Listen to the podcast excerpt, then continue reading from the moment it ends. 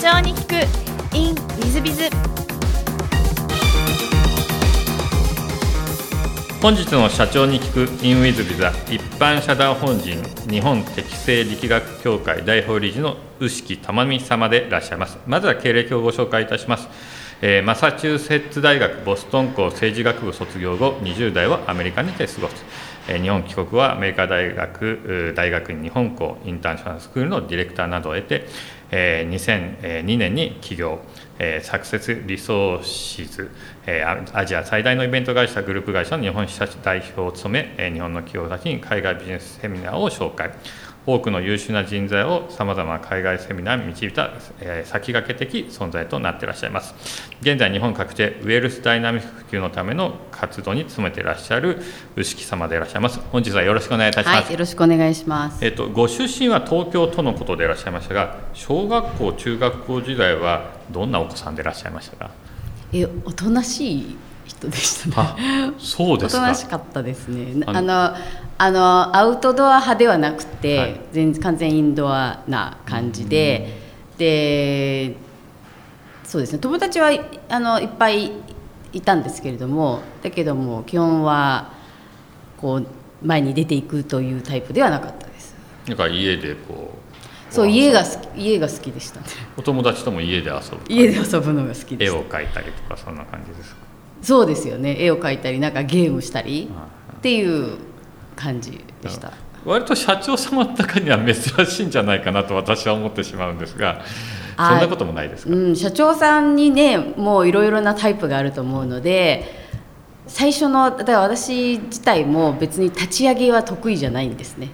あの今でもそれはそうなんですけども立ち上げが得意な社長さんたちはやっぱり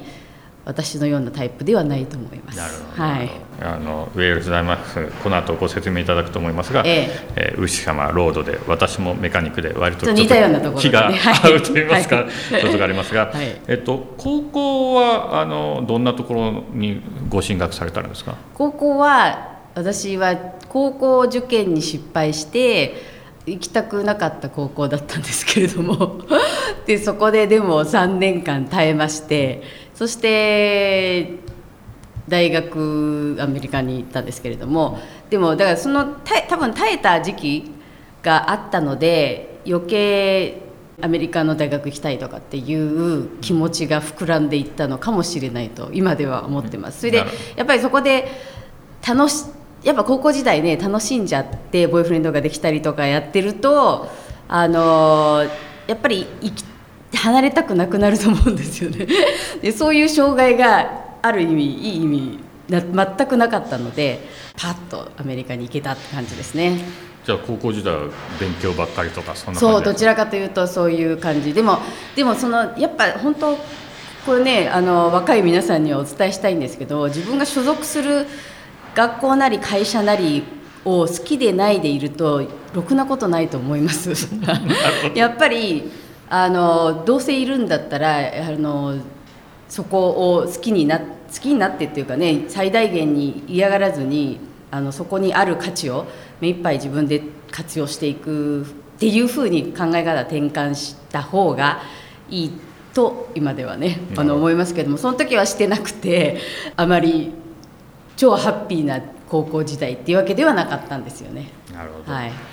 で高校の途中でもうアメリカ行くぞって最初からもう思ったというか？そうですね。大学に行くって決めた時からあのそこは選択肢に常にあってそして最終的にそっちを取ったんですけれどもね、じゃあもう日本の大学行かずにそのまま。そうです。あーうち私の息子も今シアトルに直接高校からあそうなんです今行っねて今度あのなんだオレゴンの大学に行くそうなんですが。いいことです。もう本当にやっぱりまた若い皆さんにお伝えしたいですけどね海外はねぜひ行った方がいいと思います。今日本の人たち留学生どんどん少なくなっているということなんですけども、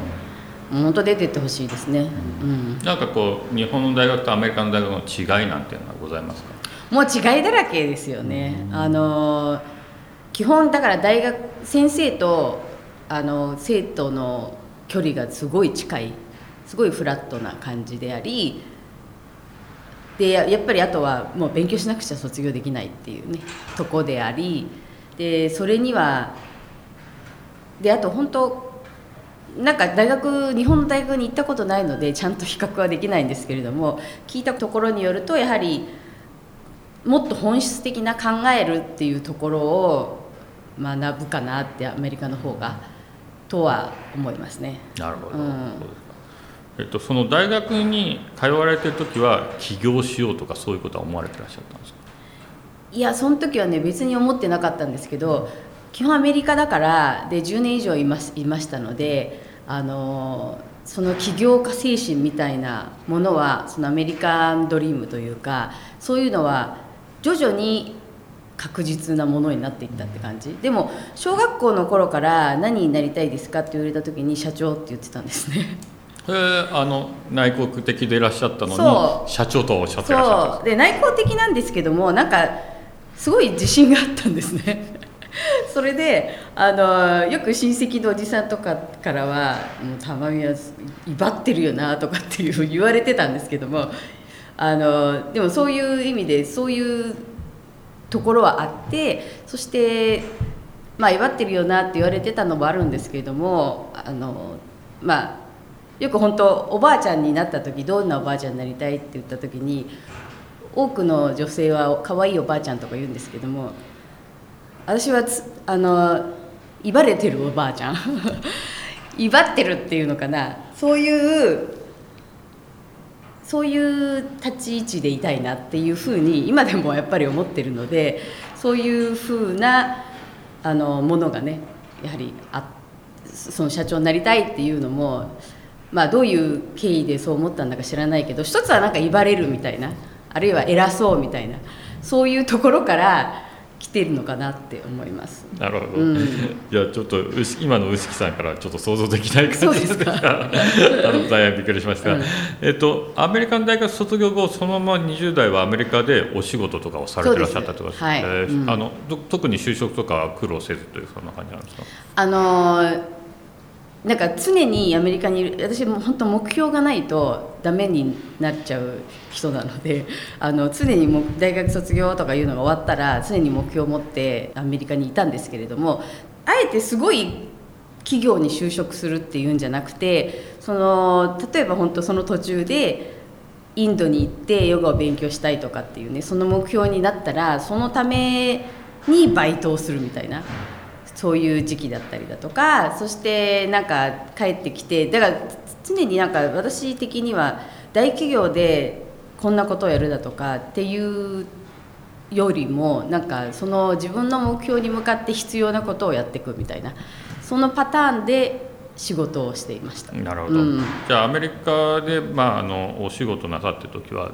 どんな感じで過ごされてたの？常に目標を持ってこういろいろといろんな仕事をや経験されたという感じなんですか？そうですね。あの当初最初の頃はまあもう本当いろんな大学時代からもちろん就あのバイトしてたんですけれどもそれが終わってからフルタイムで働けるようになってからでもそういうバイトだったりバイト掛け持ちしたり結局目標がお金を稼ぐっていうことだったらそのお金が最大限稼げるあのものそういう職種を選んでそしてダブルシフトで働いたりだとかしてる感じだったんですね。であのあとやはりそのタイミング的にまあ本当やっぱ自分の事情でただ仕事を選んでたっていう感じですね。その時その時。そうそういう感じで仕事をしてました、なるほど、うん。なんかあの今の牛木さんがだんだん見えてきた感じがあるんですがやっぱり社長様でいらっしゃるなと思いますが、うん。その後日本に戻ってこられたということなんですが何か日本に戻ろうと思ったきっかけっていうのはあられたんですか？もうか完全に子供ですね、あの子供を産んだんですけれどもあの意外とすぐ別れてそしてその時もやっぱり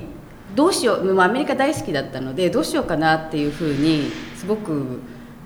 悩んだんですけれどもやっぱりもう本当あのこっちが行っていいところこっちが行か行ったら嫌なところみたいなこの本当にねリストアップしてってでやっぱりもちろん初めての子供だったし大変でやっぱ子供のためにっていうところですね最終的にはね。あのやっぱ家族がいたりあの親戚がいっぱいいたりした方がいいかなっていうことで本当にあのすごい大きな私にとっては決断だったんですけれどもあの日本に戻ってきたっていうことです。はい、で日本に戻られてはアメリカ大学大学院の日本校とかインターナショナルスクールのディレクターなどをされてらっしゃるんですが、はい、それはもう普通に就職活動してという感じいえ、まあ、本当にそのその頃だいぶもう大昔ですけれどもやはりその頃にはねもうやっぱり自分で仕事したかったんですね。何かビジネスをスタートしたいっていうところがあってそしてあのある起業家セミナーみたいなところで出会った女性の起業のお手伝いをしていてそしてその会社でいろいろなそうやっぱ教育ビジネスをやってたりしたのでそこの部門を私が担当してでそういう形でそのあのアメリカ大学の日本校とかに関してはあのその会社から出向している感じでしたね。はい、なるほど、うん、じゃあもうなんか最初からもうその小学校の時思った社長業をアメリカ行ってよしもう本当にやろうみたいな思ってそのまま日本に来たんでそのまま社長起業みたいな集団の方に割と近づいていらっしゃったって感じそうですね。あのそうですね。そっちの方になんか寄っていってそしてでもそれもフルタイムではなくてでずっと英会話を教えてたりだとかあのでも子供がねいるのであのフルタイムではなくそういう形で本当に好きな仕事だけをやってた感じ、もう本当なんか私の場合は常に好きなことしかやってないっていうのがあの大学に行ってからそうずっとそうですね、うん、ちょっと羨ましい人生っていう感じでいらっしゃる。そうですね。だからやってることが最終的に好きなんだなっていう結論にいたりあのよく言われる情熱と言われるところが教育なのかってね後で後で探し当てたみたいな感じなんですけども基本的にそこが基準で動いているのでその仕事に関しても、まあ、好きな仕事をちょっとずつやって子供を育てていった感じですね。なるほど、うん、でその後あの起業されてらっしゃるんですが2002年に起業ということでいらっしゃるんですが、ええ、これあのきっかけは何かあったんですか？きっかけはやりたいフランチャイズのアメリカのフランチャイズなんですけれどもあの起業家教育子どものための起業家教育のフランチャイズがあったんですね。ででも一見外側から見るとコンピューター教室みたいなんですけれどもですけれどもそのコンテンツというかその中身はもう起業家教育そのものであの子どもたちにそういうことを教えていくみたいなそのフランチャイズをやりたくてでその時個人とし個人事業主としてもできたんですけれどもやはり会社で大きくちゃんとやりたいとか思ってそしてそれが起業のきっかけですね。なるほど、うん、なんかこう怖いとかそういうことを恐れというかそういうものを思われたことはあ全然全然なくてあの嬉しかったですね。その やりたい仕事があのそういうちゃんとした形でできるっていうのがすごく嬉しかった感じです、えー、なるほど、えー、なんかあのやっぱり社長になられた方は皆さん あの恐れとかあんまりないんだなということを感じそういうところにはない、うん、その時期はなもうなかったですね。なるほど。あのその授業はあの結構順調に進んでいったものなんですか？いや全然ダメであの今から見るとすごく何でか分かるんですけれども結局そのパソコン教室ですよね一般的に言うと。で私とか例えば多分新谷さんもそうだと思うんですけどこうプロファイルでその内向的な人たちっていうのは地元ビジネスというかローカルビジネスダメなんですよね。ダメって言っちゃねあれなんだけど苦手なのね、はい、そしてでまさにローカルビジネスででで相手が子供とお母さんだったんですね。でそれも全然苦手なんですね実は私。ででそんなの知らずにあの熱い思いのみ持って あの、ね、子どもたちにこういう教育をみたいな感じで始めたんですけれども実際のそういうスキルというか適性が全くなくで全然ダメでした。あそうですか。その授業がダメでそしたら違う授業に移ってった感じですか？そう。でダメだったんですけれどもあのもうそこの会社っていう枠があったあった時でその時なんですねあのロバート清崎さんが初めて日本に来日されて講演されたのが2003年なんですけれどもその時に一番最初にまあ、最終的にジェームス・キナさんのところで組織であの開催主催あそこが主催されたんですけどもその前うちを通ってるんですね。でその時に出会ったその話を持ってきてくれた人たちが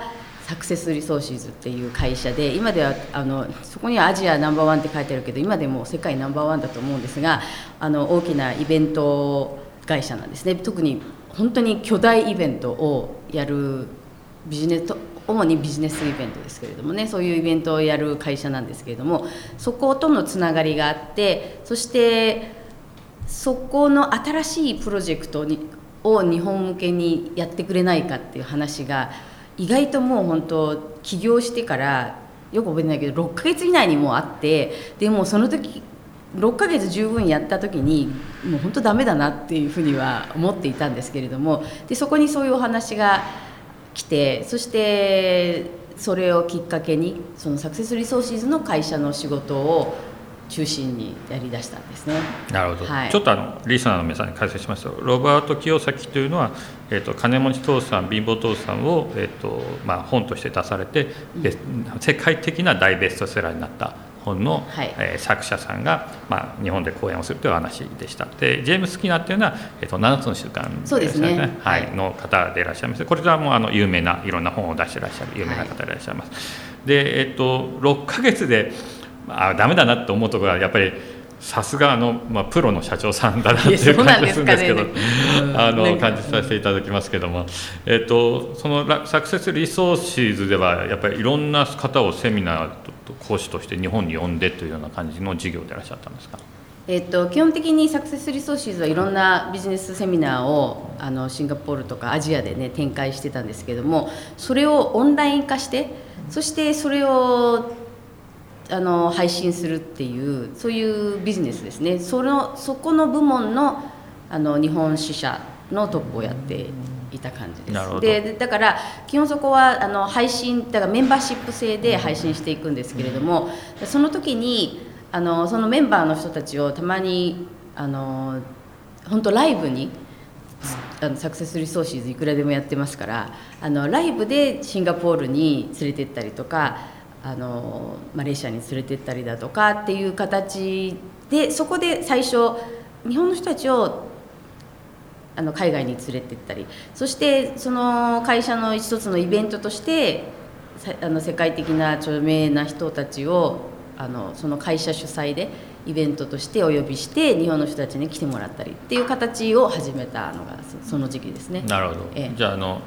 前にインタビューしたランニングレッシュの清水社長とちょっとかぶってるというか清水社長の前に私の公認な直公認が清水社長だったんですね。その会社の。そうなんです。そうなんですか、うん、じゃあもうお親しいお祝いそうですね、うん、その前からあの清水さんのことは知ってたんですけれどもあの私よりちょっと前に多分起業していてですごいなって思ってあの見ていたんですけれどもあのそのサクセスリソーシーズの仕事に関してはあの私のすぐ後に清水さんがあのそこに着任されたって感じですね。うん、なるほど。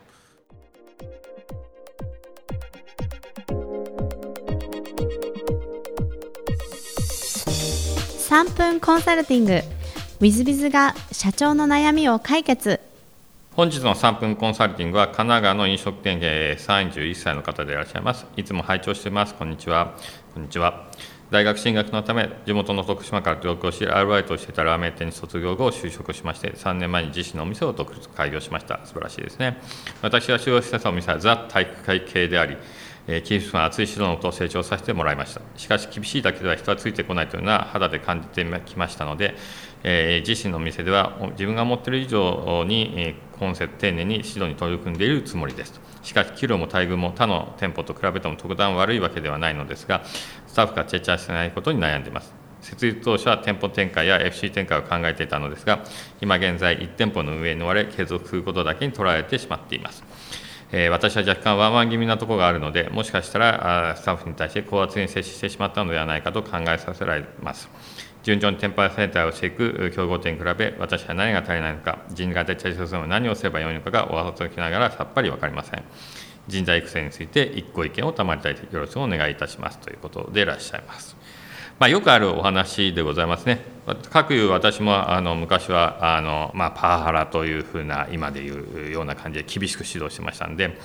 先日はあの証券会社と話しててまあ、セクハラというかそういうのは問題で、えー、上場できない会社があるんで気をつけてくださいと言われたもんですからうちの役員にセクハラ気をつけてねと言いましたらうちの役員が新谷さんはあパワハラ気をつけてくださいっていうふうに言われまして、えー、落ち込みましたがまあまあ時代が時代だったんで、まあ、厳しく指導して成長できたらというところもあって、えー、過去の元部下で今社長やってる連中は私に厳しく指導されたことを覚えてて、え、しっかりその通りやって成功している社長が何人も出てますので、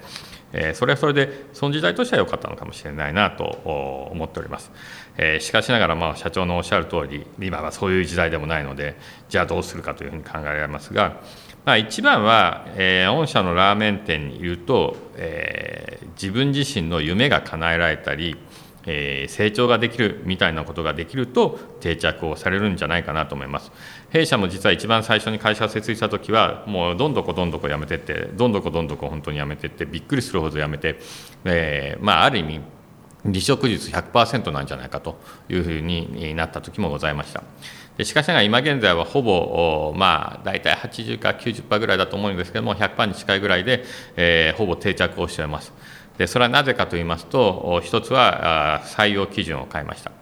でもう一つは経営理念、えー、就業規則人事評価制度などを整えて欲しい人材たちがちゃんと能力アップできるようにさせていただいてます。そして、えー、かつうちの会社にいると、え、成長もできるしある意味居心地もいいしというような形で、えー、行うために、えー、実は副業規定なんかもして、まあ、うちは副業推奨だということをよくこの3分コンサルティングでもお話しさせていただいてますが副業推奨なんかをすることで、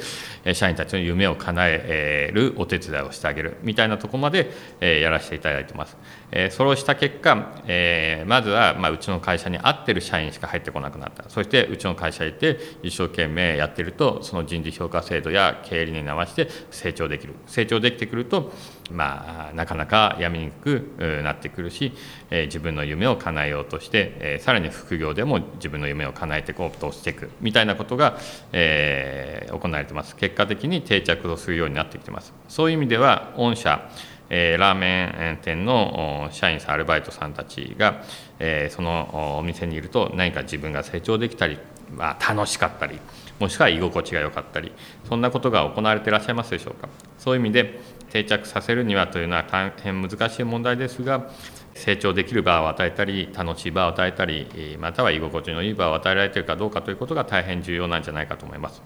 あの一社様ごとに違いますし社長様のご性格や行動によって随分変わられますのでそういう意味でちょっと一度細かくご相談に乗らさせていただいて、えー、ご指導できたらなというふうに思っております。本日の3分コンサルティングはここまで。また来週。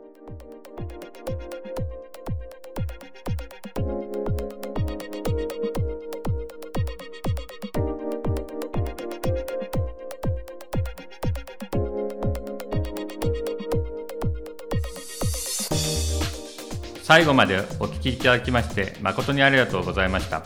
本日のポッドキャストはここまでになります。また来週お楽しみに。